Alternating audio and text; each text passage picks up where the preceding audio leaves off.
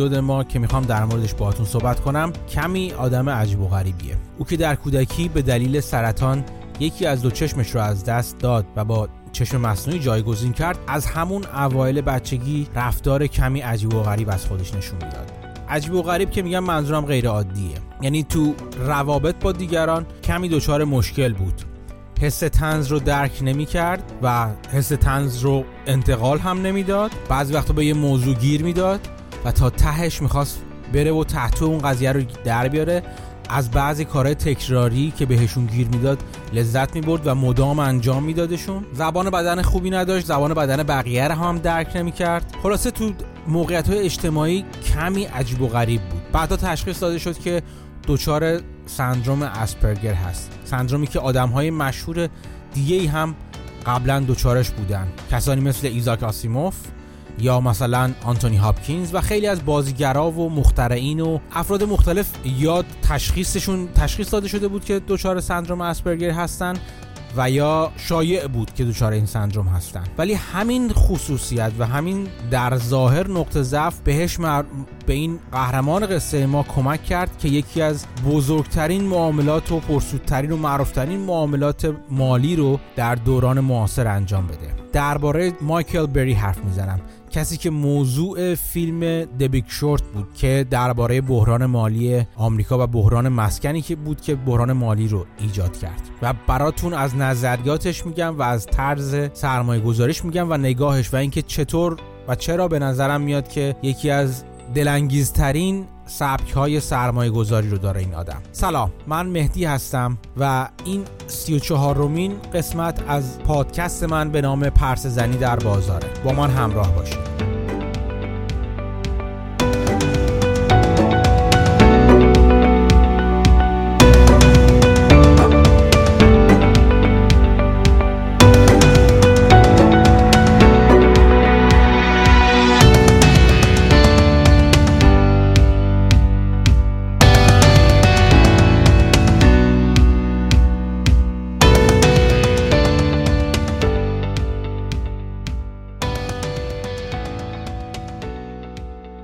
مایکل بری یا اگه بخوام کامل اسمش بگم مایکل جی بری سال 1971 به دنیا آمده.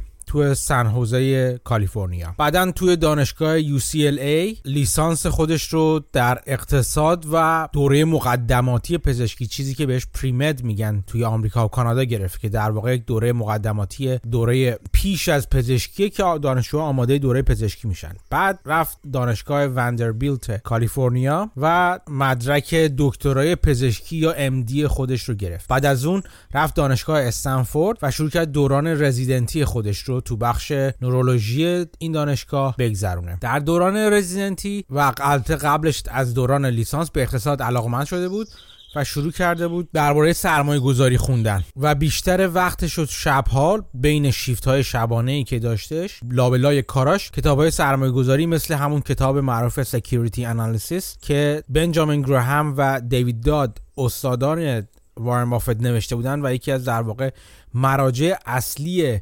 تحلیل اوراق بهادار هستش و به, چاپ، به چندمین چاپ در واقع رسیده.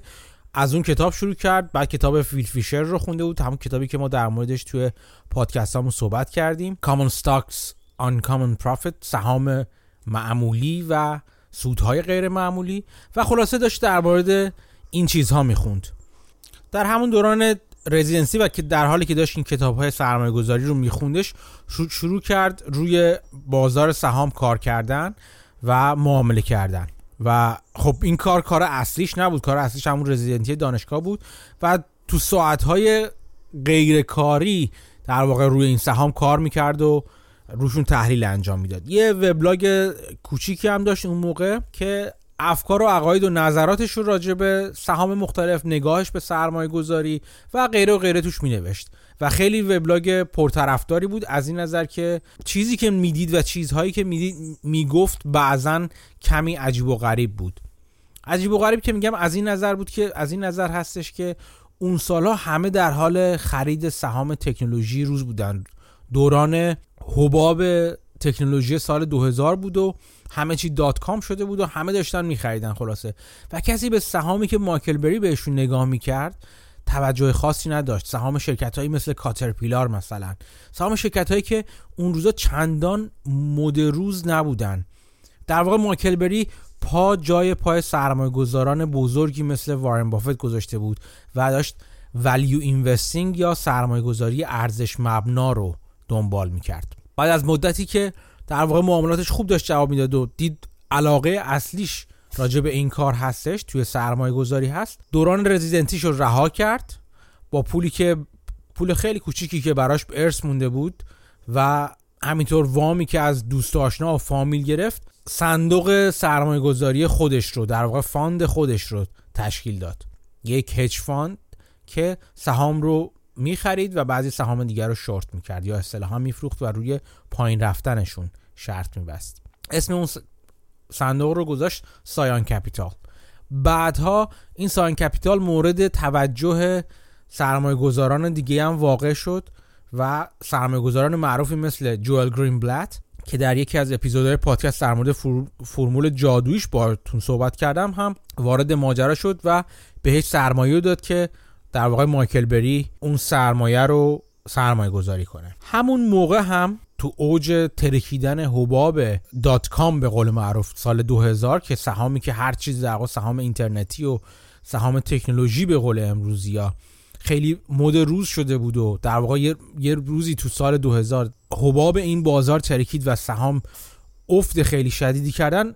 صندوق مایکل بری یعنی سایان کپیتال سود بسیار بالایی برد. مثلا سال 2001 در حالی که S&P 500 شاخص بازار آمریکا 11 و 88 درصد افت کرده بود صندوق سایان 55 درصد رشد کرده بود. این رشد سالهای بعدم ادامه داشت.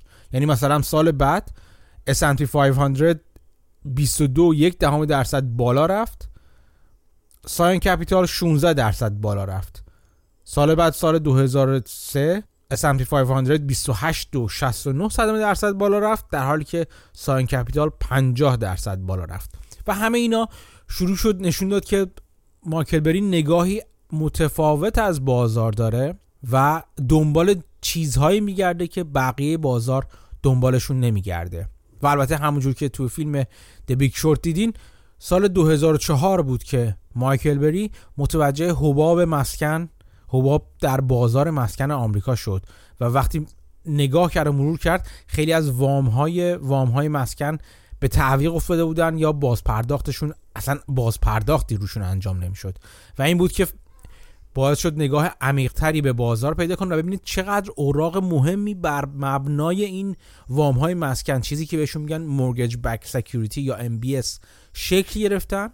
و این تمام این mortgage-backed security ها rating و رتبه بندی های اعتباری بالایی دارن در حالی که خود سهام و خود اوراق بهادار زیر اینها خود دارایی های که این اوراق بهادار بر مبنای اونا ساخته شدن ارزشی ندارن و مدام دارن افت می‌کنن و دچار مشکل هستن. و این کل ماجرای Big Short رو رقم زد فیلم Big Short رو رقم زد که خلاف بازار مایکل بری شرط بندی کرد و سود واقعا افسانه ای برد. در انتهای اون معامله مشهور مایکل بری حدود 700 میلیون سود به سرمایه گذاران خودش رسوند و در واقع 100 میلیون هم به جیب خودش زد. همینطور که توی اون فیلم هم دیدیم تو همون سالها تو همون سالهایی که این شرط بندی معکوس و خلاف جهت رو در واقع مایکل بری انجام بود فشار خیلی زیادی از طرف سرمایه گذارانش و کسانی که باشون کار می‌کرد و اطرافیانش بهش وارد می‌شد.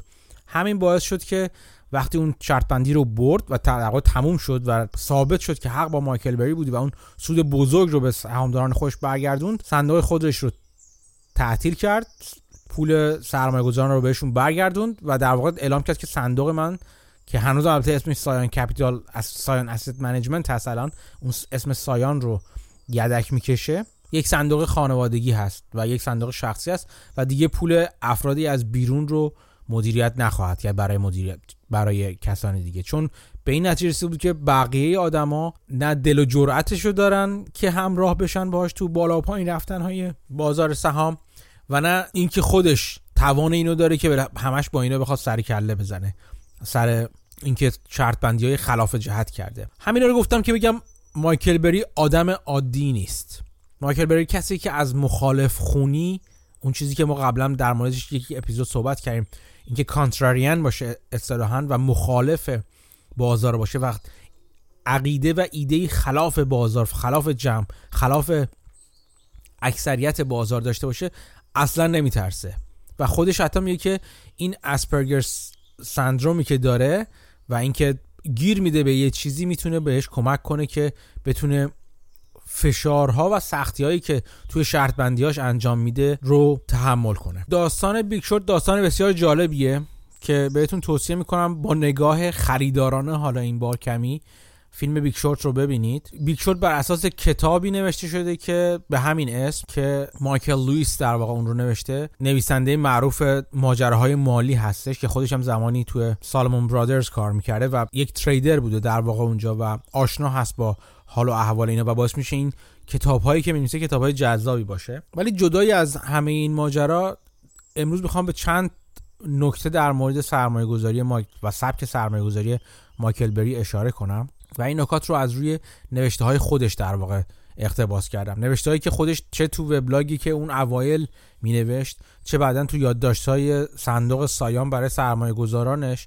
و چه توی جاهای تو مصاحبه های مختلفی که انجام داده به این نکات اشاره کرده و به نظر من نکات بسیار مهمی هستن و بعد نیست راجبشون صحبت بشه. اولین نکته که ماکل بری بهش اشاره می‌کنه این هستش که میگه که من به عنوان یه سرمایه گذار کوچیک اینو همون اوایل نوشته بود همون اوایل که هنوز سرمایه‌گذار بسیار کوچولویی بودش و فاند کوچیکی داشتش نوشته بودش.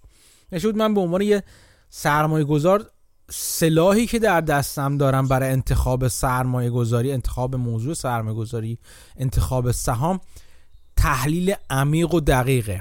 چیزی که شاید بقیه از اون کمتر داشته باشن. این در واقع ماکل بری داره به همون اج یا برگ برنده اشاره می‌کنه که بارها و بارها باهاتون راجبش صحبت کردم. اینکه بفهمین برگ برنده شما چی است. چی می‌دونین؟ چه کار می‌تونین بکنین که بانک های سرمایه قولاسا با لشکر تحلیلگرای خودشون اون کار رو انجام نمیدن نمی‌تونن انجام بدن یا نمی‌خوان انجام بدن به دلایل مختلف.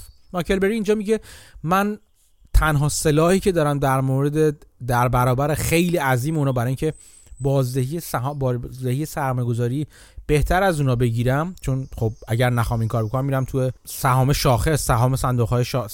صندوق های شاخص سرمایه گذاری می‌کنم و همونطور که بارها گفتم زندگی راحت تر یا خواهم داشت. تنها سلاحی که در مقابل اینا دارم تنها برگ برنده ای که دارم اون تحلیل عمیق و تحقیق منه. اینکه بتونم تمام تهاتوه کار یه شرکتی که می‌خوام روش سرمایه گذاری کنم رو در بیارم. چیزی که شاید تحلیلگرای دیگه وقتشون رو نداشته باشن زمانشون نداشتن چون نداشته باشن چون تعداد زیادی سهام رو در واقع باید تحلیل کنن. ولی من می‌تونم خیلی عمیقتر از اونها بشم توی تحقیقاتم راجع به شرکت. یا می‌تونم برم سراغ شرکت هایی که چندان معروف نیستن و تعداد زیادی تحلیلگر سهام اونا رو پوشش نمیدن. و به همین دلیل مدام ممکنه که تو موقعیت های مختلف به قول معروف تحلیلگرها رو متعجب کنن یا سورپرایز کنن اصطلاحا توی بازار سهام میگن. اینکه درآمدی بالاتر یا پایینتر از اون چیزی که تحلیلگرها خیلی شیکمی و خیلی در واقع بدون تحلیل عمیق در موردشون پیش بینی کرده بودن بهش برسن. همونطور که قبلا گفته بودیم این چیزی که به اسم گایدلاین یا تحلیل یا پیش بینی سهام تو شرکت های مختلف از عملکرد مالی شرکت های مختلف گفته میشه تو حد زیادی وابسته به همون چیزی که شرکت ادعا می‌کنه. یعنی تحلیلگرای مختلف خیلی کشتی نمیگن. اگه مثلا اپل اعلام کنه که من برای سه ماهه چهارم سال 2020 فلان قد درآمد دارم فلان قد سود فکر می‌کنم که پیش بینی می‌کنم برای خودم. تحلیلگرا خیلی از اون عددش بالا پایین نمیدن پیش بینی خودشون رو بر مبنای پیش بینی که خود اپل می‌کنه در واقع می‌ذارن. و همه هم با هم این کار می‌کنن. چون اگه یکیشون فرض کن 10 تا 20 تحلیلگر از بانک های سرمایه گذاری مختلف بیان پیش بینی کنن سهام اپل رو. اگه یکیشون ساز مخالف بزنه و عددی خلاف بقیه بالاتر یا پایینتر خیلی بالاتر یا پایینتر ارائه بده باید جواب بده که چرا این فکر رو می‌کنه. و خلاصه میره زیر ذره بین. و بهترین کار این که میگن که خواهی نشوی رسوا همرنگ جماعت شو. این دقیقا توی پیش های عملکردهای مالی شرکت ها. حداقل تو آمریکا و کانادا برقرار هست. فکر می‌کنم تو ایران هم تا حد زیادی این اتفاق بیفته یا به زودی بیفته وقتی تعداد تحلیلگرا بره بالا. اینکه پیش بینی رو میسپرن عملا به دست خود شرکتی که داره میره جلو. خب میگن که اون بیشتر از همه ما می‌دونه چه خبره. مارکل بری حرف خلاف اینو می‌زنه. میگه من میام انقدر راجع به اون شرکت عمیق میشم و مطالعه می‌کنم که بیشتر از اون تحلیلگرا بمونم بدونم. از اون بهتر. سراغ شرکت هایی میرم که تحلیلگرای زیادی اونو پوشش نمیدن. مثلا اینجا مثلا چون این تو آمریکا شمالی باز هم میگن که چند تا آنالیست یا چند تا تحلیلگر یه سهام رو پوشش میدن یا اصلا کاور می‌کنن.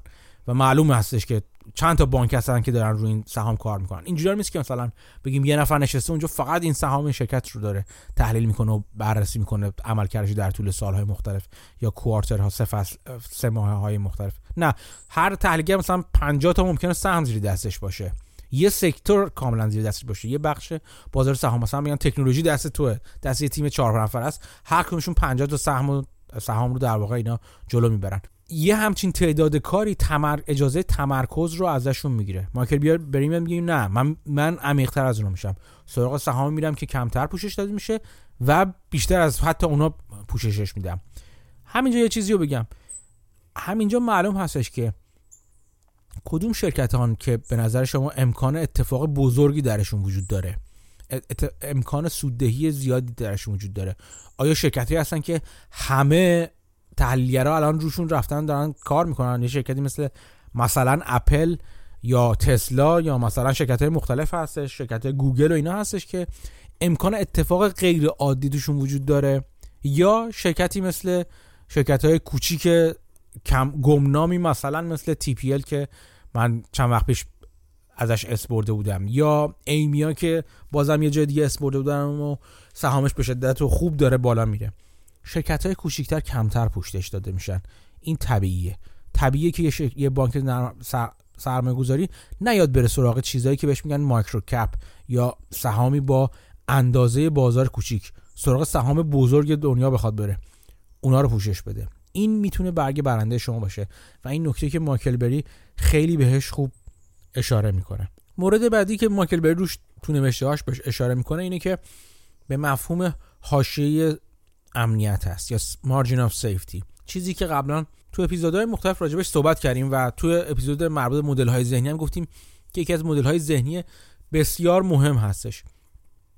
بعدها در آینده اگه وقت بشه راجب کتابی به همین اسم Margin of Safety که یکی از معروفترین کتاب های بازار سرمایه گذاری هستم با شما صحبت می‌کنم. مایکل بری میگه که عقیده داره که من با اینکه تحلیل عمیق می‌کنم با اینکه زمان بسیار بیشتری یا صرف تحلیل و بررسی یک سهام می‌کنم با این حال کاملا ممکنه که چیزی از چشم من دور بمونه یا با این حال ممکنه که اتفاقی خارج از کنترل من در مورد اون سهام بیفته. و چون من به دلیل اینکه دارم تحقیق عمیق توی سهام کار می‌کنم و کلا تحلیل خیلی سطحی انجام نمیدم و رد بشم زمان من, من به من اجازه نمیده که تعداد زیادی از روی تعداد زیادی از سهام کار کنم روی تعداد زیادی از شرکت ها کار کنم. بنابراین طبیعیه که پورتفولیوی من یک پورتفولیوی متمرکز هست.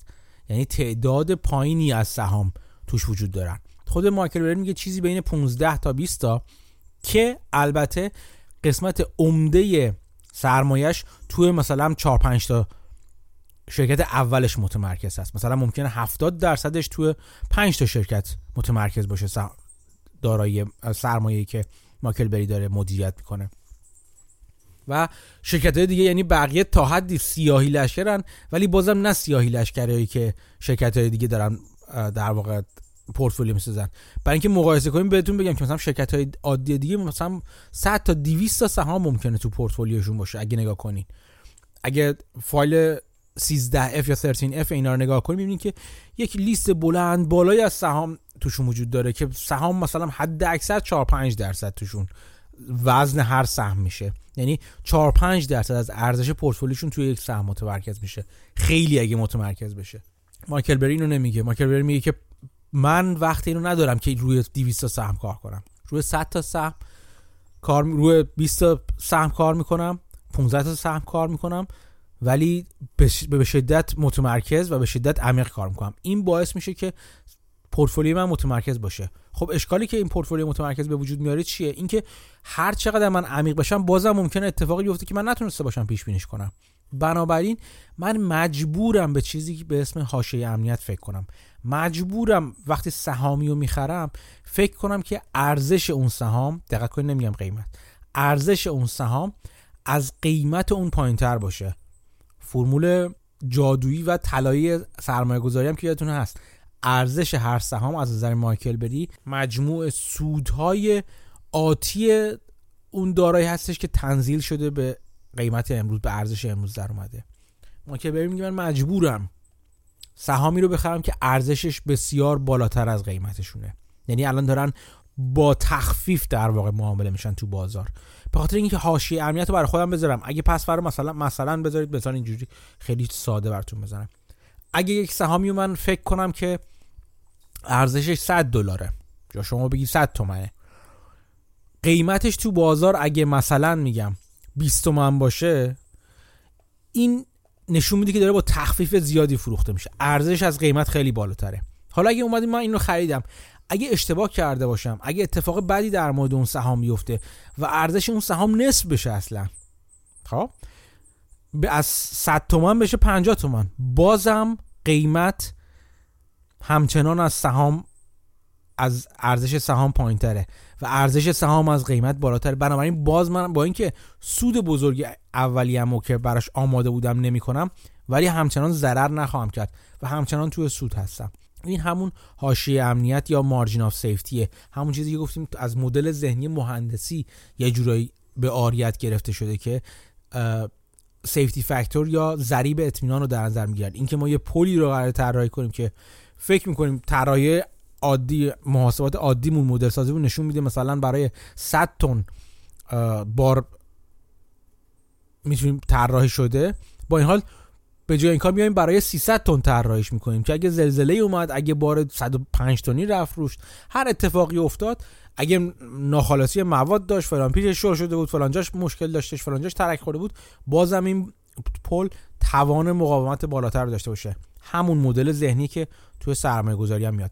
مایکل بری اینو میگه میگه من مجبورم به خاطر نوع سرمایه گذاریم سرمایه گذاری بکنم که توش حاشیه امنیت رو مد نظر قرار بدم. این نکته هم نکته دومی که خوبه که بهش اشاره کنیم. و البته میاد میگه که پول به دست اووردن خیلی سختتره تا پول از دست دادن. این رو از همون حرف وارن بافت می‌زنه که میگه اولین درس از درس تو سرمایه گذاری که پول از دست ندین. دومین درس از تو سرمایه گذاری که درس اول از, از یاد نبرین. ماکربری اشاره می‌کنیم خیلی مثال بسیار بسیار معروفی می‌زنه. میگه اگه شما یک سهامی داشته باشین و 50 درصد قیمتش بیفته چقدر باید سود بکنین سال بعد تا برگرده قیمتش به حالت اولی که ضررتون رو جبران کنه؟ چیزی اشتباهی که همه می‌کنن میگن خب 50 درصد فاده 50 درصد هم باید بره بالا. در که این بدیهتا اینطور نیست. اگه سود سهامی داشته باشین که 100 تومن باشه 50 درصد بیفته بشه 50 تومن برای اینکه به 100 تومن قبلش برسه 50 تومن شما باید 100 درصد سود کنه تا بره بالاتر. و امکان اینکه یک سهامی احتمال اینکه یک سهامی 100 درصد سود کنه بسیار پایینتر از اینکه 50 درصد سود کنه. برای میگه شما پول از دست ندین تا دوران زندگی راحتتری داشته باشین برای پول به دست آوردن. و البته این این این معنیش این که همون چیزی که ما یه بار گفته بودم downside شرط بندی خودتون رو محدود کنید. یعنی اینکه احتمال ضرر شرط بندی خودتون رو محدود کنید. به روش های مختلف ممکنه بخواین هج کنین یه چیزی رو یعنی بیمه کنید پورتفولیوتون رو بیمه کنید اون خریدتون رو به نحوه های مختلف که در موردش مثلا توی اپیزود مربوط به پورتفولیوی هالتری نسیم نیکولاس طالب و اسپیتزناگل براتون صحبت کردم. یا مثلا یه سهام دیگه رو شورت کنید که مخالف این سهام فعلیتون هست و روش های مختلفی داره. ولی مهمترین چیزی که داره میگه که مایکل بری میگه اینه که شما باید داونساید و ضرر احتمالی خودتون محدود و به صفر برسونید.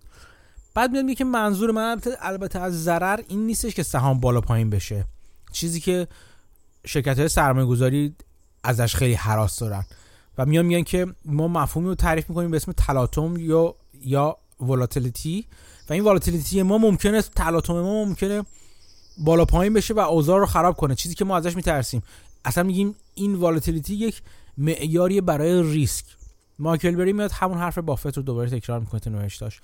میگه volatility یا تلاطم با ریسک کاملا متفاوته. تلاطم به درد من می‌خوره. تلاطم باعث میشه سهامی که من مدت ها زیر نظر دارم و می‌دونم اتفاق مهمی تو خودشون نیافتاده تو شرکت نیافتاده و می‌تونه مثلا یه بحران رو رد کنه مثلا در مورد بحران مالی فعلی مثلا فرض کنید من یه شرکت ممکنه بشناسم که می‌دونم که تعطیل شدن دو سه هفته ای ممکنه یه سال سودش رو عقب بندازه ولی شرکت تعطیل نمیشه زیر بدهی نمیشکنه ورشکسته نمیشه. انقدر درآمد و انقدر ذخیره مالی داره که بتونه خودش از این بحران عبور بده. و این قیمت فعلی که افتاده پایین موقت هست این تلاطم به درد من می‌خوره. فرصتی رو برای من ایجاد می‌کنه که سهامی رو که مطمئنم سهام خوبیه تو قیمت پایینتر بخرم. و حالا اون حاشیه سودی که ازش اسم ازش صحبت کردم و توش به وجود بیارم و بتونم منتظر باشم سود خیلی خوبی به من بده میگه این تلاطم بد نیست. به درد من می‌خوره. چیزی که شرکت های بزرگ سرمایه‌گذاری اغلب مخ... باش مخالفن و اغلب میگن تلاطم رو معیاری از ریسک می‌گیرن که البته اشتباه هم نمی‌کنن. به چندین دلیل که قبلا توضیح دادم. این شرکت ها بازه زمانی کوتاهی دارن. باید همیشه نقد باشن. نمی‌تونن تحمل کنن سهامشون 50 یا اون دارایی که دارن مدیریت می‌کنن یهو 50 درصد افت کنه و براشون مشکل ایجاد کنه. تلاطم های بازار رو تا می‌تونن باید بگیرن. چیزی که بهش میگن که خیلی از آدمای عاقلترشون و آدمای زیرکترشون میان میگن ما بازده هندسی سهام رو استفاده باید استفاده کنیم نه بازده ریاضی سهام رو. به این معنی که مثلا میگم شما یک سال مثلا 10 درصد سود کنین سال بعد 20 درصد سود کنین سال بعد فلان قد سود کنین. میان میگن که به جای اینکه این سودا رو سود مرکب رو در نظر بگیرید باید بیای حاصل ضرب اینا رو در نظر بگیری. اینکه یک سال نصف شده باشه قیمت پورتفولیو تو باعث میشه که ضرر این ضرر توش بمونه. همون چیزی که گفتیم پول به دست آوردن سختتر میشه. در مورد این اختلاف این دوتا بازدهی ها بعدا صحبت خواهم کرد. ولی به طور کلی اینو فقط داشته باشین تا اینجا صحبت. که تلاطم برای کسی که دید بلند مدتی داره برای کسی که با حاشیه اطمینان خرید می‌کنه می‌تونه یک ابزار مفید و کمک باشه تا یک چیزی که ازش به حراسه یا بخواد مدام بیمه کنه خودش رو در برابرش یا چیزی از این قبیل. می‌تونه برای یک سبک از سرمایه گذاری تلاطم به دردش بخوره. برای یک سبک دیگه از سرمایه گذاری می‌تونه تلاطم به ضررش باشه. مایکل بری میگه من سبک سرمایه گذاری خودم رو اونجوری انتخاب می‌کنم که تلاطم به کار من بیاد. اینکه بازار قیمتش بیفته پایین و متلاطم باشه به دردم بخوره. نکته بعدی که مایکل بری میگه کم کم میریم سراغ مخالف خونی های مایکل بری. چیزی که باعث میشه که مایکل بری سهام سهامدار و سرمایه‌گذار کانتراریان یا مخالف خون بشه. میاد میگه که من می‌فهمم کاملا بافت و مانگر چی میگن که شرکت هایی رو بخریم که سالها کسب و کار خوبی داشته باشن و سالها بتونن رشد کنن و این کسب و کار خوبشون ادامه بدن. ولی من چیزی که به خود من می‌خوره به من میاد اینی که من چیزی که می‌بینم اینی که اغلب این شرکت ها شرکت های ارزونی نیستن. یعنی دقیقا چون کسب و کار خوبی دارن قیمت خیلی بالایی هم روشون گذاشته میشه. چون حاشیه سوددهی بالایی دارن این کسب و کارها به همین دلیل قیمت بالاتری هم دارن. من با اینکه می‌دونم اینا شرکت خوبیان ولی شخصیت من و اون روحیه من منو به سمت چیزهایی می‌بره که خوب نیستن. فکر می‌کنم اونجا میشه سهام ارزون رو پیدا کرد. سهامی که از نظر افتادن چندان بورس نیستن تو مود روز نیستن. ملت علاقه ندارن. من دنبال تسلا ها نمیدوام. گیرم که تسلا حتی خیلی هم خوب داره کار می‌کنه و سهامش سهامی که آینده داره و اینا. من میرم سراغ شرکت های نفتی مثلا که الان این روزا همه تو سرشون می‌زنن. همه از نظرشون پایان دوران نفت رسیده دوران سبز رسیده و خلاصه سوخت های فسیلی دیگه دورانشون سر اومده و گرمایش زمین رو باید کنترل کرد و همین حرفای درستیه. ولی ماکر بری میگه که این تمام این حرفهای درست باعث واکنش زیادی غیر منطقی بازار در مورد سهام این شرکت ها ممکنه بشه. و من سراغ این شرکت ها میرم نه همشون. می‌دونم پیدا می‌کنم که کدومشون هستن که می‌تونن این بحران رو بگذرنن. کدومشون هستن که مدل کسب و کارشون مدلیه که همونطور که تو فکر می‌کنم اپیزود دوم بود در موردشون صحبت کردیم بدهی کمتر دارن یا باعث میشه قیمت سودشون کمتر به درآمد به قیمت خود نفت وابسته بشه و عوامل مختلف. میرم سراغ اونا. یعنی میرم سراغ سهامی که بقیه دوستشون ندارن. و از چشم بقیه افتادن. میگه من دوم اینجاست که دنبال سهام سهام با ارزش میگم اینجاست که دنبال اون ولیو یا ارزش میگردم. همینجا داره نشون میده که مایکل بری سرمایه گذار سختیه. از این نظر که وقتی شروع کنه از شرکت نفتی حرف بزنه و بخره احتمالا خیلی عظیمی مسخرش می‌کنن و میخندن. چنان که در مورد بحران مسکن وقتی خلاف بحران مسکن شرط بندی کرد و عقیده داشت تمام CDO و تمام اوراق بهره مشتقی که از بر اساس وام های مسکن ساخته شده بودن سقوط خواهند کرد همه بهش میخندیدن و ازشون شرط بندی احمقانه بود. چون در طول تاریخ قیمت مسکن همیشه بالا رفته بود چون در طول تاریخ ملت همیشه وام مسکنشون پس داده بودن. هیچ وقت اینجوری نبود که اگر یکی نتونه وام مسکنش رو پس بده خب یکی دیگه پس میده اون یکی پس میده اون یکی پس میده. یک, یک دفعه این اتفاق رو که تعداد زیادی از خریداران مسکن از پس پرداخت باز پرداخت وامشون بر نیان و این باعث میشه که اوراق رهنی که بر این اساس ساخته شده اوراق مسکنی که بر, بر اساس اینا ساخته شده بی ارزش بشن ناگهان به دلیل اینکه نکول بالایی دارن عدم باز پرداخت های بالایی دارن. همه مسخرش می‌کردن. دو سال تمام دو سال که چه کنم بیشتر از 2004 تا 2007 و 8 سه سال تمام سه چهار سال تمام همه مسخرش می‌کردن با شرط بندیش. ولی تهش مایکل بری بود که میخندید. خودش میگه من با توجه به روحیه که دارم به خاطر همون اسپرگر سندرومی که دارم و گیر میدم به یه چیزی من فهمیدم که این نوع روحیه من می, طلبه که همچین سرمایه گذاری رو انجام بدم. مخالف بقیه شرط بندم. چون توانشو دارم توان روحی و اعصاب اینو دارم که مدام همه مسخره کنن همه تو سرم بزنن همه این ورور متلک بزنن ولی من کار خودم بکنم. این روحیه من هستش که سبک سرمایه گذاری مو تعیین می‌کنه. اینجا حرف جالب دیگه هم می‌زنه. میگه ولی اینوستینگ یا اون چیزی که بهش میگن سرمایه گذاری ارزش مبنا اگه نگاه کنیم خود بافت روش سرمایه گذاریش با استادش مانگ... استادش بنگرام خیلی متفاوت شد در طول زمان. اوایل درسته با همون سبک شروع کرد با این سبک که بره شرکت هایی رو بخره که قیمتشون قیمت سهام کمتر از ارزش پول نقدی که تو دل خودشون داشتن بود. طوری که اگه همونجا در شرکت رو میبستن و آتیش در واقع چوب حراج به شرکت می‌زدن همون موقع شرکت بیشتر میارزید تا قیمت که داشت تو بازار معامله می‌شد. این سبک سرمایه گذاری بنگرام استاد بافت بود دیگه. بعدا بافت رفت سراغ یک نوع سرمایه گذاری دیگه که در واقع با ایده گرفتن از مانگر دوست و رفیق و همکار طولانی مدتش بود و سراغ سهام شرکت هایی رفت که به قول خودش کامپاندر بودن یا اینکه سود روی سود بیارن. آروم آروم شرکت مثل کوکاکولا که درزهای شرکت معمولی بودن. ولی بعد از مدتی که نگاه کنیم می‌بینیم که دیویدن یا سود نقدی که کوکاکولا داره میده از قیمتی که اون ابتدا بافت براش پرداخته بیشتر شده الان. یعنی هر سال داره انگار خودشو باز پرداخت می‌کنه یه دور کامل. بعدا سبک سرمایه گذاری بافت عوض شد. ماکلبری هم همینو میاد میگه که میگه که نگاه من به سرمایه گذاری چیزی که بهش میگم سرمایه گذاری ارزش مبنا با نگاه بقیه ممکنه متفاوت باشه. ارزش از نظر من همون چیزی که همه میگن. ارزش ارزش اینه که مجموعه تنزیل شده سودهای آتی سودی که در در یه دوره طولانی مدت یا کوتاه مدت حالا.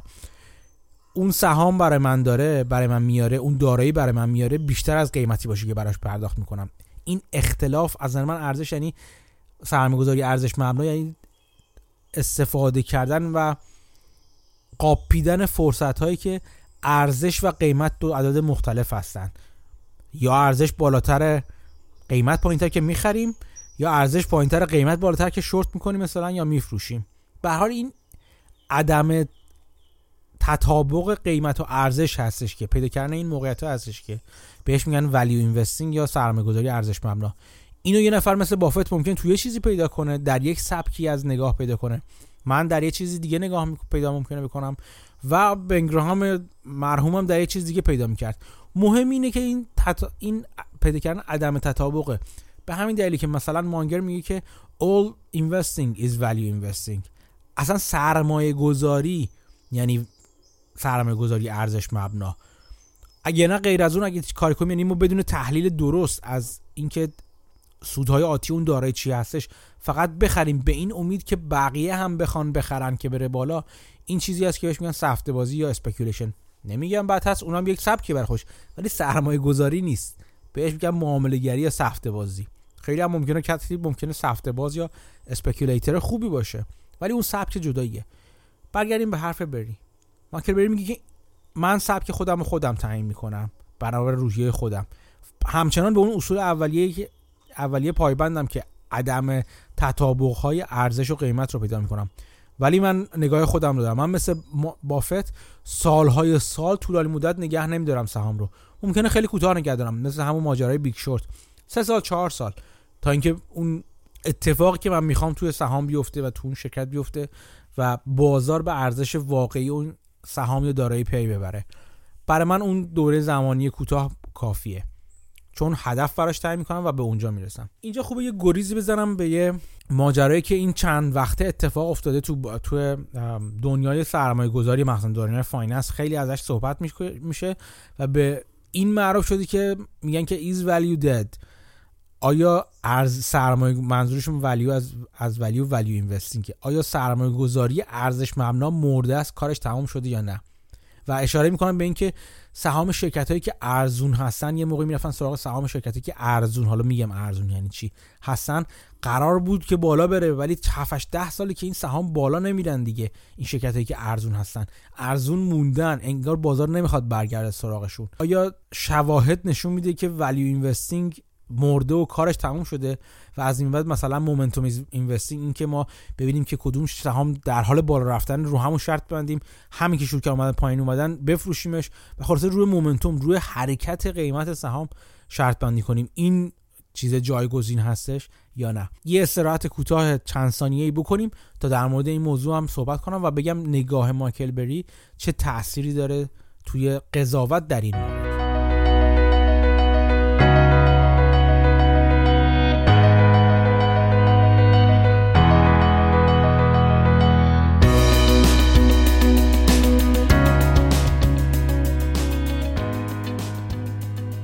اپیزود ششم پادکست که در مورد فرضیه بازار کارآمد یا efficient market hypothesis صحبت کردم. گفته بودم که بنیانگذاران اصلی این نظریه یعنی فاما و فرنچ کم کم اومدن مدلشون رو اصلاح کردن هی سال به سال یعنی نه سال سال به سال ولی چند سال یه بار یک چیز جدید به مدلشون اضافه کردن که بتونن توجیه کنن بازدهی های بالاتر افرادی رو مثل بافت تو یکی از اون مدل ها اومدن گفتن که ما با بررسی داده های بازار متوجه شدیم سهام شرکت هایی که ارزون هستن اصطلاحا یا بهشون ما می‌ذاریم اسمشون شرکت های با ارزش اینا بازدهیشون در طول زمان بهتر از شرکت های گرون هست. یعنی چی ارزون؟ گفته بودم میایم میگیم که ما نسبت قیمت قیمت به ارزش دفتری یا بوک ولیوی پایینتری دارن. یعنی بوک ولیوی بزرگی دارن ارزش دفتری بزرگی دارن و قیمتشون اونقدر از این ارزش دفترشون بزرگتر نیست. چون اغلب بزرگتر خواهد بودی یعنی میایم اگه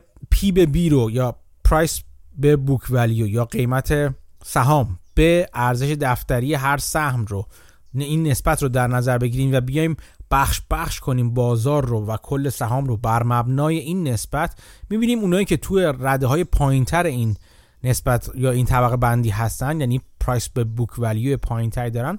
در طول زمان گفته بودن که ما می‌بینیم که اینا بازدهی بیشتری دارن. اسم این فاکتور رو می‌ذاریم value price به book value رو مثلا. میگیم که به این مبنا میگیم این سهام ارزون تر هستن بعدا معیارهای دیگه اومدن گفتن که مثلا ما price به book value رو نمی‌ذاریم price به earning یا سود قیمت به سود رو می‌ذاریم یا درآمد خالص رو net income رو می‌ذاریم. و چیزهای مختلفی عوامل مختلفی از این بابت آوردن. و خلاصه یک فاکتورهایی رو این فاکتور تعیین تاکید می‌کنم یک فاکتور ریاضی رو یک فاکتور کارآمدی رو برای سهام شرکت های مختلف گذاشتن و بر اساس اون فاکتور طبقه بندی کردن سهام رو و به یه سری سهام گفتن سهام ارزون به یه سری سهام گفتن سهام گرون. بر مبنای اینکه قیمت نسبت قیمت به اون فاکتوری که حالا اینا تعیین می‌کنن بالاتر یا پایینتر؟ هرچی پایینتر باشه از ازشون ارزون تره و هرچی بالاتر باشه از ازشون گرون تره مثلا اگه یه پرایس به بوک ولیو مثلا 100 باشه از اینا خیلی سهام گرونیه. و اگه پرایس بوک ولیوشون مثلا نیم باشه به بچه سهام ارزونیه. اومدن این همچین بررسی آماری رو انجام دادن. جدا از اینکه این نوع نگاه نگاه رو به عقب هست اینکه بازار قبلا چه کار کرده دلیل نداره رو به جلو هم همین کار رو بکنه. ولی حالا اگه این بحث رو بذاریم کنار که حالا یک ماجرای فراوون بک تستینگ و اینا هستش که بذاریم کنار که بازم باید توی اپیزود یه مفصل راجع به اشکالاتش صحبت کنم. ولی این یک فاکتور رو بر گذاشتن مبنای ارزش گذاری و گفتن که بر مبنای این فاکتور ما میگیم سهام ارزون یا گرون. حرفی که این روزا زده میشه اینه که بر این اساس شرکت هایی که ولیو هستن شرکت های با ولیو یا ارزش بالاتری هستن یعنی قیمت ارزون تری دارن این شرکت خیلی وقتی که خوب جواب نمیدن به طبق اون ماجرای فاما فرنچ. اونقدر در واقع این شرکت ها بر نمیگردن و بازدهی بالایی نمیدن. ماجرا چیه؟ و خیلی اینا قط... اشتباه می‌گیرن با value investing یعنی value به عنوان یک فاکتور با value investing یا ارز... سرمایه‌گذاری ارزش مبنا به عنوان یک سبک سرمایه‌گذاری متفاوته. مایکل مابوسین که قبلا راجبش صحبت کردم یکی از تحلیلگرای مورد علاقه من هستش که قبلا تو کردیت سوئیس بود و الان توی مؤسسه سانتافه مشغول هستش در واقع. یه مقاله جالبی نوشتش توی فاینانشال تایمز هفته گذشته و اومد گفتش که یک دلیل این اتفاق این هستش که در طول زمان شرکت ها دارایی های غیر منقول و غیر دفتریشون بزرگتر شد. یعنی چی؟ یعنی که مثلا شرکتی مثل گوگل مثلا اینکه اون قسمتی از دارایش که ارزش دفتری نداره و حاصل اختراعات و ابتکارات و patent هایی که خلاصه ثبت می‌کنه اون کار تحقیقاتی که داره انجام میده اینکه ساختمون و نمی‌دونم تجهیزات اینا نیستش که روش قیمت دفتری بذارن که. اینا چیزی که بهش میگن intangible اینا توی اون ارزش که داره آقای فاما و فرنچ دارن حساب می‌کنن تو این دیده نمیشه.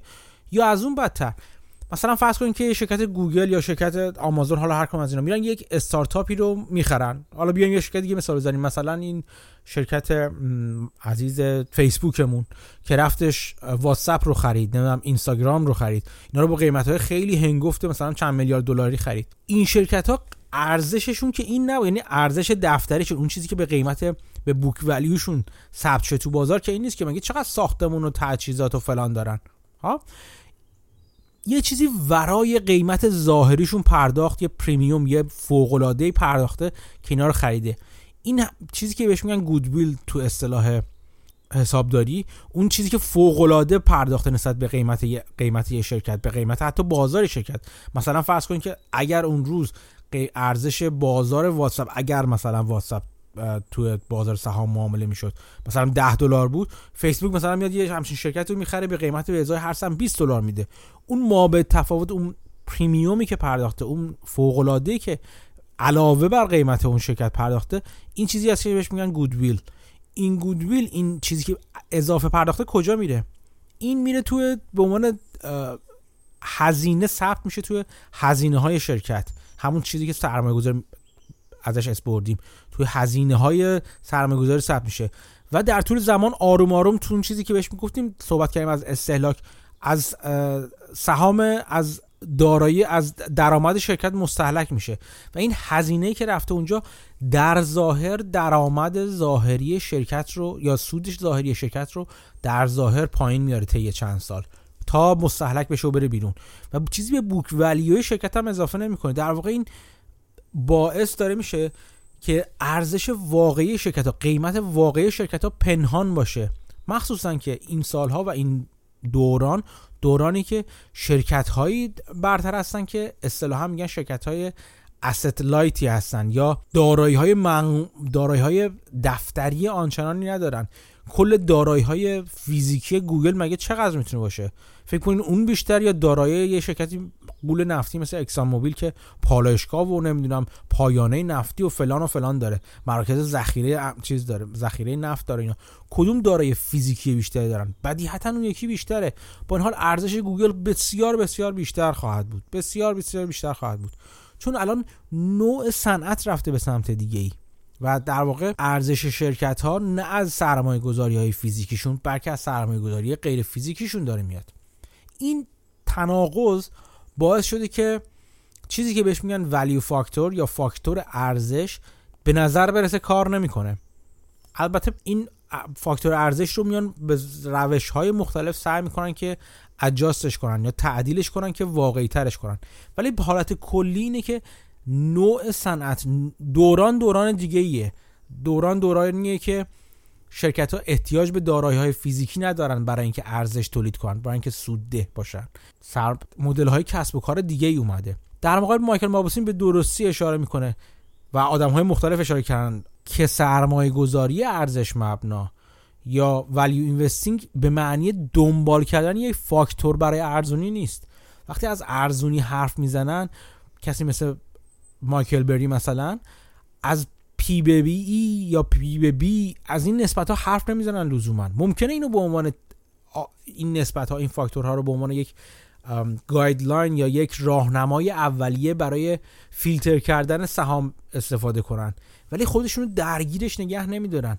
از نظر اونا ارزش همون چیزی که گفتن ارزش مجموع تنزیل شده سودهای آتی یک داراییه. جدا از اینکه چقدر تو اون دارایی تو اون دارایی چقدرش فیزیکی است و چقدرش غیر فیزیکی. اون سودی که در آینده میاره اون سودهایی که تولید می‌کنه در آینده این مهم هست. و اگر شما جایی دیدین که گفتم مثلا این, این اینو اگر گوگل کنید می‌بینید که خیلی زیاد می‌بینید is value dead? آیا value is value investing dead? آیا ولی آیا سرمایه گذاری ارزش مبنا مرده و دیگه دورانش تمام شده؟ آیا دوران بافت تمام شده؟ نه قربان. هیچ چیزی تموم نشده. ارزش همچنان همون ارزشه. همچنان سرمایه گذاری ارزش مبنا یعنی گشتن دنبال عدم تطابقایی که پولی که میدین شما کمتر از ارزشی باشه که دریافت می‌کنید. یک چیز رو ارزون خریدن. ارزون خریدن همیشه یک فاکتور نیست. مثلا به شما بگم. شما وقتی میرین فرض کنید میرین آهن کارتون تو کار خرید آهن است. آهن خریدن یک چیز ارزش مبناست یک سرمایه گذاری ارزش مبناست. چرا؟ چون مثلا شما میرین آهن رو از این ور می‌خرین آب میکنینش میفروشینش مثلا به شرکت های مختلف. خب خیلی هم عالی. این یعنی به قیمت ارزون از خونه ها می‌خرین از لوازم مختلف می‌خرین اینو اسقاطش می‌کنین فلزاتش رو مثلا آهنش رو جدا می‌کنین و میفروشین به حالا اون فلسکار یا هر کس که ازش استفاده می‌کنه با قیمت بالاتر. این از این تفاوت از این تفاوت در واقع استفاده می‌کنید. وقتی شما آهن قرازه می‌خرید مبنای قیمت گذاریتون به مشتری چیه؟ چه از مشتری که می‌خرین ازش چه از مشتری که میفروشین؟ کیلو. میگین آقا کیلوی آهن قرازه انقدر می‌خریم ما. مثلا 300 تومن 400 تومن هر چی قیمتش هست. اون موقع زمان ما نمی‌دونم 200 300 تومن بود مثلا 150 تومن بود. من خیلی وقت تو ایران نیستم دیگه نمی‌دونم چقدره. یه قیمتی می‌زنین کیلویی می‌خرین و میفروشین. درسته؟ ولی حالا فرض کنید خیلی خب من یه شرکت جدیدی تو درست می‌کنم میگم کار منم بازیابیه بازیافت شما آقا شما تو کار بازیافت آهن قراضه هستین بسیار حالا عالی منم یه شرکت بازیافت دادم. چی بازیافت می‌کنم؟ بازیافت قطعات کامپیوتری. خب؟ چجوری این کار می‌کنم؟ مثلا میرم چه می‌دونم مثلا کامپیوترهای قدیمی شرکت کامپیوتر شرکت ها رو می‌خرم برداشون رو جدا می‌کنم مثلا. از برداشون مثلا چیز می‌کنم. از بردهاشون استفاده می‌کنم مثلا میفروشم به ق... به عنوان قطع یدکی میفروشم. با کامپیوتری که مثلا یه جاش سوخته رو کل کیس رو می‌خرم میفروشم. آیا منم می‌تونم بر همون اساس این کسب و کار بازیافت خودم رو ارزش گذاری کنم؟ بگم آقا کیلویی چقدر چیز می‌کنم؟ برای کنم بگی آقا این که مثلا در سال چند کیلو بیشتر کیس نخریده که چرا پس اون آهن فروشه کمتر سود می‌کنه تا اینکه این داره کیس کامپیوتر می‌خره؟ خب آقا جان من روش روش متفاوتی. منم همچنان دارم از تفاوت قیمت که می‌پردازم و ارزش که دریافت می‌کنم استفاده می‌کنم. همچنان فلسفه همون فلسفه سرمایه گذاریه ولی نوعش فرق داره. من نمی‌تونم یه فاکتوری به اسم فاکتور وزن رو بگیرم. بگم من میام کلا تمام شرکت های بازیافت بر حسب کیلو در سال ارزش گذاری می‌کنم. ها؟ همون جوریه. در دنیای فعلی ارزش رو نمیشه یک فاکتور گرفت. وقتی فاکتور بذاری مجبور فاکتورتو عوض کنی. کاری که فعلا فاما فرنچ من ندیدم انجامشم فاکتورهای دیگه اضافه کردن تا حد زیادی. فاکتور سایز و فاکتور اینوستمنت و این چیزها رو اضافه کردن که در موردش تا حدی صحبت کردیم تو اپیزود 6 ولی در مورد ارزش فاکتور ولیو ولیو فاکتور که اسمش رو گذاشتن همچنان این مشکل رو در مدلشون وجود داره و باید برطرف کنن. ولی ولیو اینوستینگ یا سرمایه گذاری ارزش مبنا همچنان اوضاعش همونه. همچنان هم نمیشه انتظار داشت که مثلا آقا جان بگن او اپل که مثلا انقدر چیزش P به E ش دیگه مثل P به E های قدیم چیز نبود که بافت نبود که یه موقع P به E های مثلا زیر 15 رو می‌خرید. وقتی خرید مثلا P به E با P E اپل مثلا 18 بود مثلا یا 20 بود. الان 30 چرا؟ مثلا نمیفروشه اینو پس چرا همچنان نگه داشته. به خاطر اینکه بافت هیچ وقت بر اساس یک فاکتور سرمایه گذاری نکرده. بافت بر اساس درآمدها و سودهای آتی دارایی سرمایه گذاری کرده. الان هم همینه. برگردیم سراغ حرفمون در مورد مایکل بری. مایکل بری میاد میگه که من خود تو خود فیلم این جمله معروفش رو در واقع تکرار می‌کنه میگه I'm looking for value wherever I can find it. من دنبال ارزش میگردم هر جا که بدونم پیداش کنم. یه وقت ممکنه توی سهام کاترپیلار که خورده تو سرش پیدا کنم یه وقت ممکنه توی اوراق بر مبنای رهن و وام های وام های مسکن پیدا کنم که قیمتشون زیادی بالاست. یه وقت ممکنه توی شرکتی مثل اکسان پیدا کنم که قیمتش بالاست. چند وقت پیش توی شرکتی به اسم گیم استاپ که در واقع شرکت بازی های کامپیوتری بودش پیدا کرده بودش. الان چند وقت من یه سهامی رو در موردش خواهم نوشت سهام کیوریت که چند وقت پیش من به کسانی که براشون کار پورتفولیو رو مدیریت پورتفولیو رو انجام میدم بهشون پیشنهاد کردم Qurate. بعد فهمیدم که مایکل بری هم رفته بعد یه, یکی دو ماه بعدش دیدم مایکل بری هم همین سهام رو خریده. برای من خب نکته جالبی بود و یه مقدار می‌تونم بگم که به خودم احساس از از کار خودم احساس غرور کردم که به زودی هم احتمالا تو سرش می‌خوره و سقوط می‌کنه و من از کارم پشیمون میشم. ولی می‌خوام بگم که هر جایی که قیمتی که می‌پردازم با اون ارزشی که می‌گیرم متفاوت بشه من اونجا دنبال ارزش می‌گیرم برای من مهم نیست چی هستش.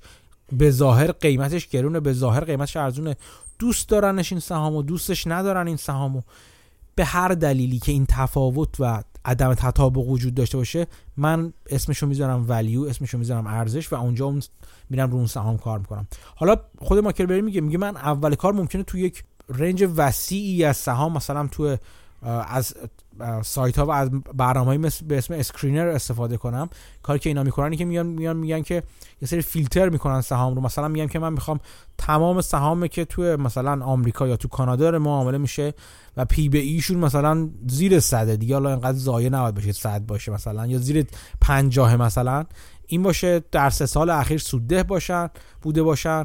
بدهیشون نسبت به درآمدشون انقدر باشه بدهی نداشته باشن.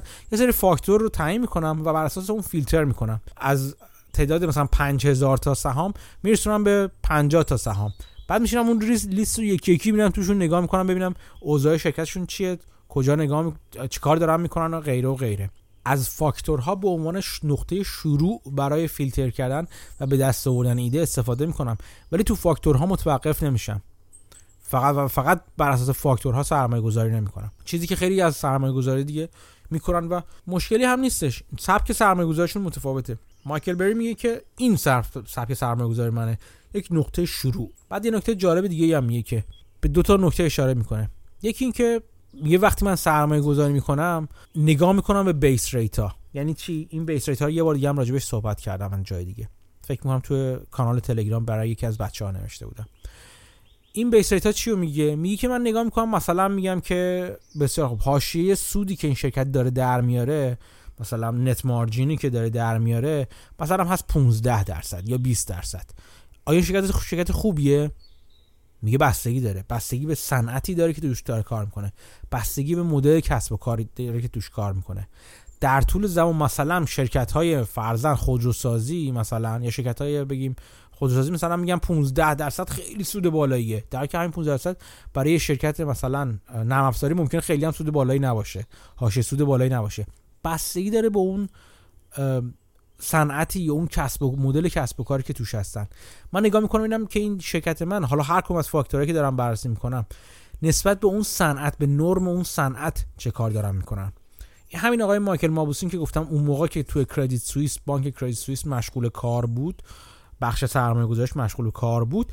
یه کتابی رو داد کتاب اینترنتی داد بیرون به اسم کتاب base rate base rate books بوک که خیلی کتاب مشهوری است. از این نظر که اومده نشسته از جمله کارهایی که تو این کتاب بسیار با ارزش کرده اینه که برای صنایع مختلف توی بازارهای مختلف اومده این بیس اومده این رنج و این بازه های مختلف رو در نظر گرفته و در واقع آمارش رو در آورده. بازار سود بازار میزان مثلا چه می‌دونم رشد همه این عوامل مختلفی که در طول سالها داشتن. و همونطور که می‌تونید حدس بزنید تمام اینا یک توضیح نرمال یا توضیح گاوسی داشتن که در مورد توضیح نرمال هم مفصل قبلا صحبت کردیم. مخصوصا در مورد در همون اپیزود ششم که راجب فرضیه بازار کارآمد بودش. یک توضیح نرمال دارن. حالا اگه من یه شرکت پیدا کنم که از این توضیح نرمال بیرونه بیرون زده جای عقب هست این شرکت جالبی یک اتفاق جالبی در, در موردش میفته.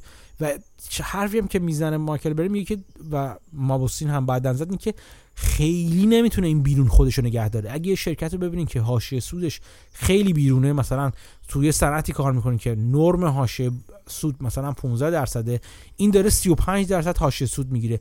یک چیزی نمی‌خونه. یا ابتکاری زده که خیلی هم خوبه عالیه رفته اون بالا مونده و این بقیه رو هم به اون موضوع رق... موضوع با اون استراتژی جلب خواهد کرد بقیه رو رقبا رو هم و کلا باعث میشه این حاشیه سود پایینتر و پایینتر بیاد بیاد تو حوزه نرمال.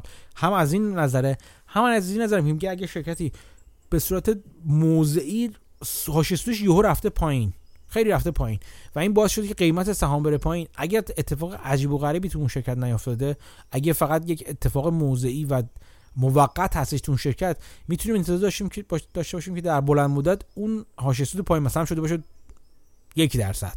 مثلا تو صنعتی که نرم بازار بین 10 تا 15 درصد هست مثلا با استاندارد دیوییشن یکش انحراف معیار یکش مجموعا هستش هستش یک سیگماش هستش. مثلا از 10 تا 15 درصد هست یکی از دو درصد سود داده حاشیه سودش هستش. و این مونده اونجا. می‌تونیم انتظار داشته باشیم که اگر اتفاق اتفاق موقتی باشه این برگرده حاشیه سود به همون 10 تا 15 درصد در طول زمان. و همه چی دوباره میگن که به, به میانگین و به میانه خود به میانگین خودشون میل می‌کنن. همه چی برمیگرده تو اون حال به, به توضیح نرمال برمیگرده. این می‌تونه مبنای باشه برای اینکه ما سهامو بخریم یا بفروشیم. خب؟ یعنی شرکتی که حاشیه سود زیادی بالایی داره احتمالاً میگن ساستینبل نیست. نمی‌تونه پایدار نگهش داره. و اگه اتفاق برای زمان کوتاه مدتی به شکلی واقعا کوتاه مدت و موقت باشه. حاشیه سودش یهو رفته خارج و پایین رفته. می‌تونیم انتظار باشیم که بره بالا این حاشیه سود. و با بالا رفتن حاشیه سود می‌تونیم انتظار باشیم که خود قیمت شرکت هم برگرده بالا. همه اینا جمع کرد توی کتاب به اسم بیس ریت کتاب بسیار عالی هست. جاش هستش که توی ایران انجام بشه. یعنی فکر می‌کنم که یکی از تحقیقاتی می‌تونه باشه در ایران در بورس ایران با اینکه بورس جوونی هست. ولی جزو تحقیقاتی می‌تونه باشه که به نظر من همچین مجموع اطلاعاتی می‌تونه بسیار سودآور باشه. اگر کسی از دوستان هستش که داره گوش میده و علاقه مند هست به نظرم می‌تونه همچین با ایده گرفتن از کتاب بیس ریت ماکن مابوسین یک مجموعه داده برای بازار ایران پیدا کنه و بتونه سود خوبی از فروش این مجموعه داده ببره. بگذاریم. این رو مایکل بری میگه که من به این مجموعه داده ها زیاد فکر می‌کنم. به اینکه تو فلان صنعت آیا شرکتی که من دارم بررسی می‌کنم خیلی داره بالا می‌زنه زیادی از توزیع نرمال بالاتره یا پایینتره؟ انحراف معیارهای بالایی داره یا پایین داره؟ اینو نگاه می‌کنم که ببینم بتونم حدس بزنم در آینده کدوم سمت احتمالا خواهد رفتش این فاکتور. و اگه این فاکتور به سمت توزیع نرمال پیش بره و به سمت انحراف معیارهای پایینتر پیش بره چه اتفاقی در مورد قیمت اون شرکت خواهد افتاد؟ این یک نکته هستش. تضمینی نیست همچنان. یه وقت شما ممکنه شرکتی ببینید که مدام داره خودشو نوآوریش رو بالا نگه میداره و حاشیه سودش رو بالا نگه میداره. و در واقع اون چیزی که ما تو اپیزود مربوط به چرخه زندگی شرکت ها گفتم همچنان در حال بازآفرینی واقعی خودش هست. مثلا گوگل مدام داره بازآفرینی می‌کنه خودشون مدام در موارد جدیدی به جز موتور جستجوی خودش داره سرمایه گذاری می‌کنه. ویمو رو انداخته نمی‌دونم خودروهای خود راند رو راه انداخته. انواع اقسام استارتاپ رو تو دل خودش داره که مدام این حاشیه این امکانات خودش رو بالا نگه داره. بعضی شرکت ها هستن منظور از این حرفم اینه که بعضی از شرکت ها هستن که با کاری که با استراتژی که دارن خودشون رو خارج از انحراف معیارهای پایین نگه میدارن و همچنان بالا میمونن. ولی یک شرکت معمولی انتظار میشه داشت که برگرده به همون حالت عادی و نرم بازار نرم اون صنعت خودش. از این حرف مایکل بری حرف نتیجه دیگه هم می‌گیره.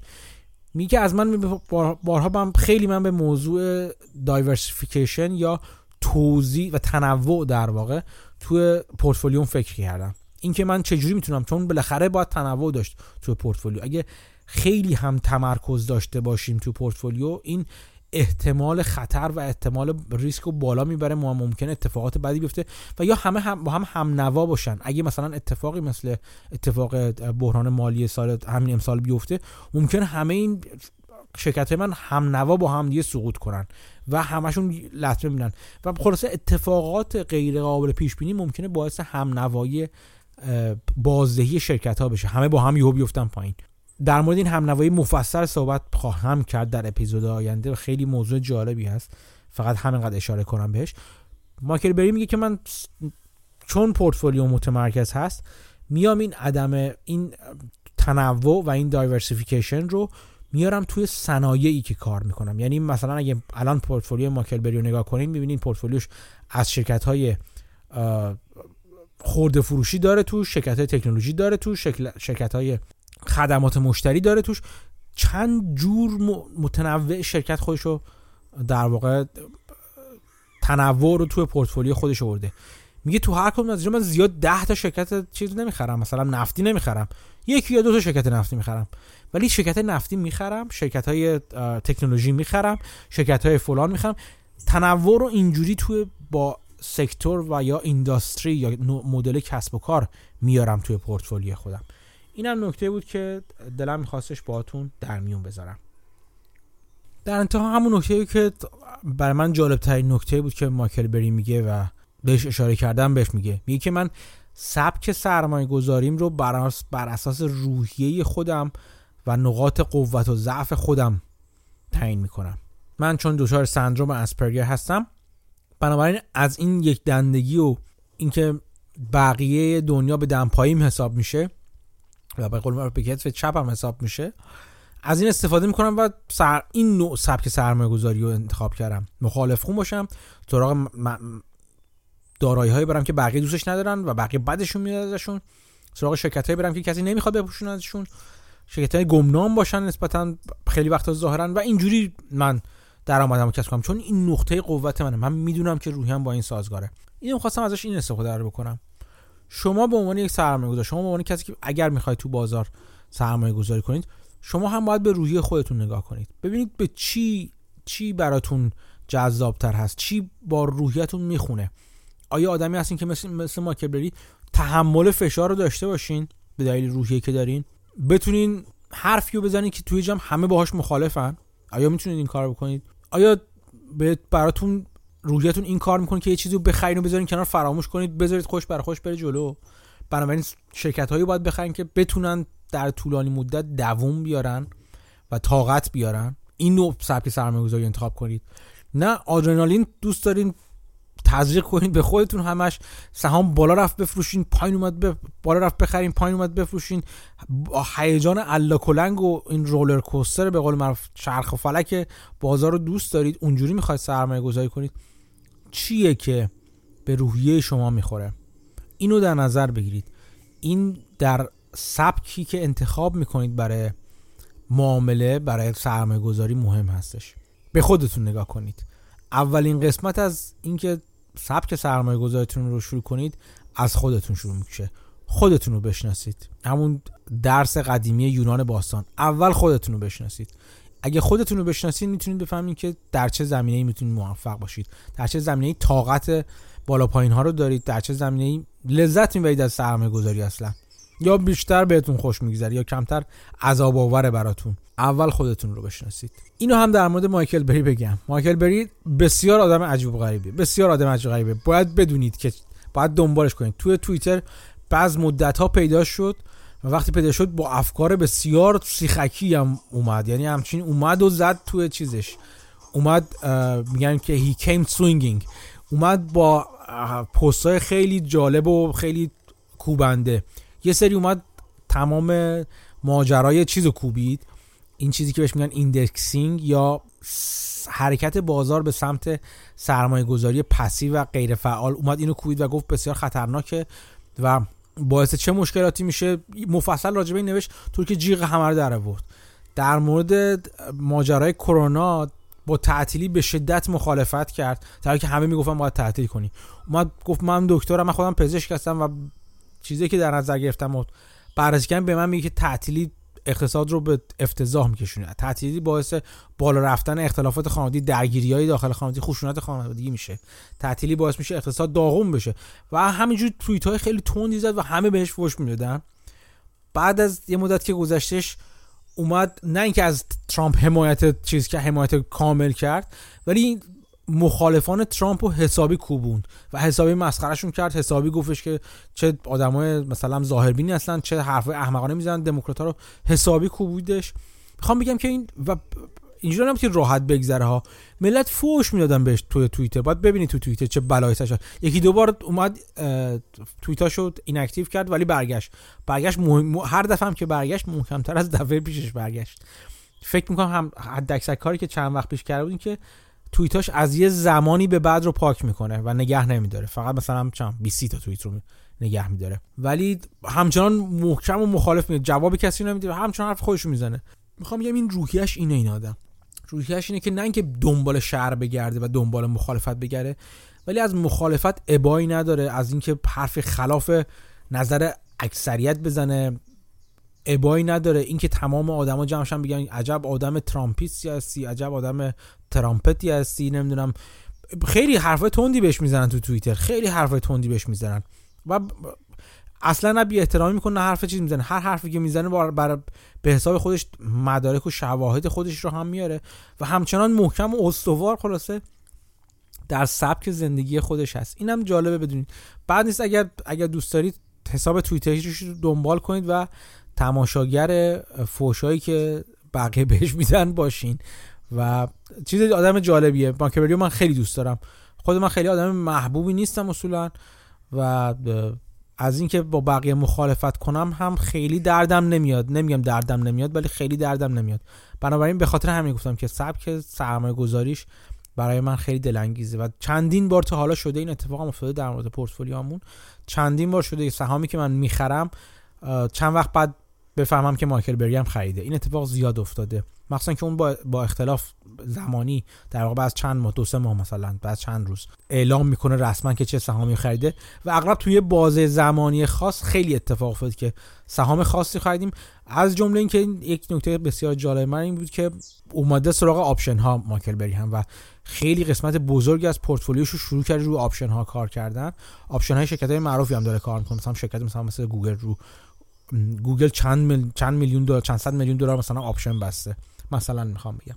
اینم خب برای من جالب بود چون منم چند مدتی هست یعنی تقریبا یک سالی هستش که دارم روی option ها کار می‌کنم و خیلی جدی تر یه بخش بزرگی از پورتفولیومو روی option ها میبندم و تا اینجا هم راضی بودم. خیلی جالبه برام. و خیلی هم دارم یاد می‌گیرم همچنان هم همینجور که جلو میرم. و فکر می‌کنم تا آخر عمرم هم امیدوارم که یاد بگیرم. از این نظر هم مایکل جالب بود. من دلم می‌خواست با شما در مورد مایکل بری هم صحبت کنم. یه چند ثانیه دیگه به من فرصت بدین که باتون حرف آخر و وصیت های آخر رو بکنم و باتون خدافظی کنم.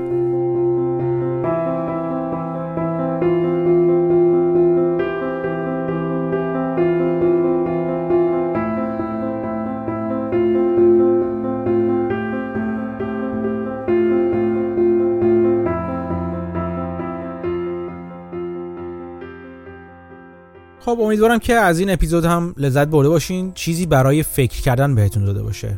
این انگیزه رو توتون به وجود ورده باشه که بشینید و به خودتون فکر کنید و ببینید که چقدر خودتون می‌شناسید. با توجه به شناختی که از خودتون دارید و امیدوارم که هر روز هم بیشترش کنید چه نوع سبک سرمایه گذاری رو برای خودتون انتخاب می‌کنید. هر کدوم از ماها یا هر کدوم از شماها یک برگ برنده بزرگ تو روحی خودش داره. برگ برنده که باید بفهمه کجا استفادهش کنه. این توصیه به ظاهر شعارگونه که میگن هر کدوم از ما یک کاری هستش که تو دنیا بهتر از آدمای دیگه خیلی خوب بلدیم انجام انجام بدیم. یا استعدادش رو داریم این حرف بیهوده نیست. من اینو بارها بهش در موارد مختلف رسیدم. خودتون رو باید بشناسید و ببینید که چی با به قول معروف گروه خونی خودتون سازگار هستش. ازتون دعوت می‌کنم که به متنها و کتابهایی که راجع به بخش روانشناسی و بخش رفتاری اقتصاد و سرمایه گذاری هست بیشتر نگاه کنید. یکی از معروفترین و به نظر من مفیدترین کتابهایی که تو این زمینه میشه خوند کتاب جیمز مونتیه هستش. کتابی که از مجموعه کتابهای کوچیک یا همون The Little Book of فلان چیز اومده. این کتابی که جیمز مونتی نوشته اسمش از The Little Book of Behavioral Investing. جیمز مونتی کتاب های دیگه ای هم در مورد سرمایه گذاری رفتاری یا نگاه رفتارشناسانه و روانشناسانه به سرمایه گذاری نوشته که کتاب های بزرگتر و طولانیتری هستن. ولی این کتاب بسیار کتاب کوچیکی است. من متن این کتاب رو دارم و می‌ذارم توی گروه تلگرام. توصیه می‌کنم که بخونید. گروه تلگرام پادکست که لینکش رو می‌تونید تو حساب توییتری تو لینکی که پین شده تو حساب توییتری پادکست و حساب توییتری شخصی من ببینید و یا می‌تونید به یادداشت های همین پادکست مراجعه کنید. اونجا هم لینک گروه تلگرام رو می‌تونید ببینید. خاطرم نیستش که کتاب صوتیش رو دارم یا نه ولی کتاب متن کتابش رو می‌ذارم اونجا حتما. جیمز مونتیه هم آدم جالبی برای جا... تعقیب کردن و دنبال کردن نوشته ها و افکارش که توی GMO کار می‌کنه فکر می‌کنم هنوز. این یک نکته بود که می‌خواستم بگم. نکته بعدی تشکر از دوستایی که توی گروه توی گروه متصل به کانال تلگرام در واقع اونجا هستن و بحث های خوبی رو مطرح می‌کنن و حرفای خوب می‌زنن. از شما هم دعوت می‌کنم که بیاین حضور پیدا کنید و اونجا من اونجا من خیلی حرفی نمی‌زنم. اونجا مطالب گروه مطالب کانال تلگرام اتوماتیک میاد تو گروه و البته دوستان هم مطالب بسیار جالبی رو می‌ذارن. من خودم از چند تاشون استفاده کردم و حرفای جالبی زده شده و بحثای جالبی در گرفته. امیدوارم که این بیشتر بیاین و با خودتون در واقع این چیزی که افسارش دست خود شماست و خودتون می‌برین به اون سمتی که باید ببرید و راجع به چیزایی که براتون جالبه بحث می‌کنید و از تجربیات همدیگه استفاده می‌کنید. این نکته دوم بود که می‌خواستم بگم. نکته سوم چندین نفر پرسیده بودن از دوستان توی نظرات پرسیده بودن که به صورت مستقیم یا غیر مستقیم در مورد کلاسه که ازشون صحبت کردم اسم بردم. من متاسفانه هنوز وقت نکردم که شروع کنم این کلاس ها رو. فراموش رو هم نکردم و امیدوارم بتونم که تا آخر سال میلادی که یک ماه دیگه مونده بتونم اون کارهای عقب افتاده خودم رو انجام بدم. اون سرتیفیکیت که برای خودم می‌خواستم بگیرم رو بگیرم که وقت کنم این کار رو انجام بدم. فراموش نکردم و حتما این کار رو خواهم کرد. چون واقعا بعضی چیزا هستش که فقط شنیداری نمیشه مفهوم رو منتقل کرد و نیاز به یک چیز دیداری داره. یک تخت سیاه دیداری داره که بتونین اونجا در واقع حرفام رو راحت تر بزنم و شاید تا حدی هم بحث رو فنی تر کمی بکنم و یک لایه برم عمیقتر. حالا خیلی هم هنوز نمی‌خوام عمیق بشم ولی یک لایه بتونم جلوتر برم. امیدوارم صبر داشته باشید. اون دوستانی که منتظر هستن یک کم صبوری کنید با من تا من یه خوره از به کارهای مختلفی که پروژه مختلفی که دارم برسم. یک نکته دیگه هم باز همین هستش که اگر سوال دارید بپرسید از من. خیلی از سوالاتون ممکنه ایده دهنده این باشه که من بتونم تو پادکست راجبشون صحبت کنم. شاید یه پادکست رو بذارم اصلا فقط به سوالای شما جواب بدم. یعنی یک زمانی مشخص کنم بگم که سوالاتون در تا فلان روز بفرستید که من مثلا تو پادکست یه هفته یا دو هفته بعد راجب اون سوال ها فقط بحث می‌کنم حرف می‌زنم و چیزی که می‌دونم رو چیزی که بلدم رو اگر بلد باشم چیزی بهتون بنابر اون بهتون جواب بدم. ولی سوالاتون رو بفرستین. سوال سوالای جالبی میاد و من ایده های خوبی ازشون می‌گیرم. لطف می‌کنید که میفرستین یه تشکر حسابی هم بکنم از دوستانی که همچنان دارن کمک های نقدی خودشون رو به پادکست به خیریه مورد علاقه خودشون میفرستن. چند روز پیش بود چند هفته پیش بود فکر کنم یکی از دو تا از دوستان در واقع به دو گروه مختلف حمایت از گروه های اوتیسم کمک کردن و فیش گروهیش فیششون رو برای من فرستادن. کپیشون رو و بسیار لذت بردم. مثلا ایده بخش این بود که من در مورد مایکل بری صحبت کنم و که سندروم اسپرگر داره و در واقع یک شکلی از اوتیسم تا اونجا که من می‌دونم محسوب میشه. و ایده دهنده این اپیزود بود تا حدود زیادی. از دوستان خوبم آپتین و حمید و علی که به گروه های مختلف اوتیسم در واقع کمک کردن و جالبه که من نمی‌دونم این همه انجمن های مختلفی هستن که کمک به اوتیسم می‌کنن تو ایران. و یکیشون به کانادا بودش کمک کرده بودش. من خیلی خیلی خیلی لطف کردین و من لذت بردم از این کار قشنگی که انجام دادین. و بازم ازتون دعوت می‌کنم که همچنان به این کار خوب و کار نیکو کردن خودتون ادامه بدین که پر کردن رو هم به قول اون زربان مسئله معروف چاشنیش کنید تا هفته آینده که دوباره با شما در مورد موضوع دیگه حرف می‌زنم و گپ می‌زنم. مراقب خودتون باشید بخونید و بپرسید. به خودتون فکر کنید و ببینید چقدر خودتون رو می‌شناسید. مواظب اطرافیانتون و خودتون باشید. خدا نگهدار.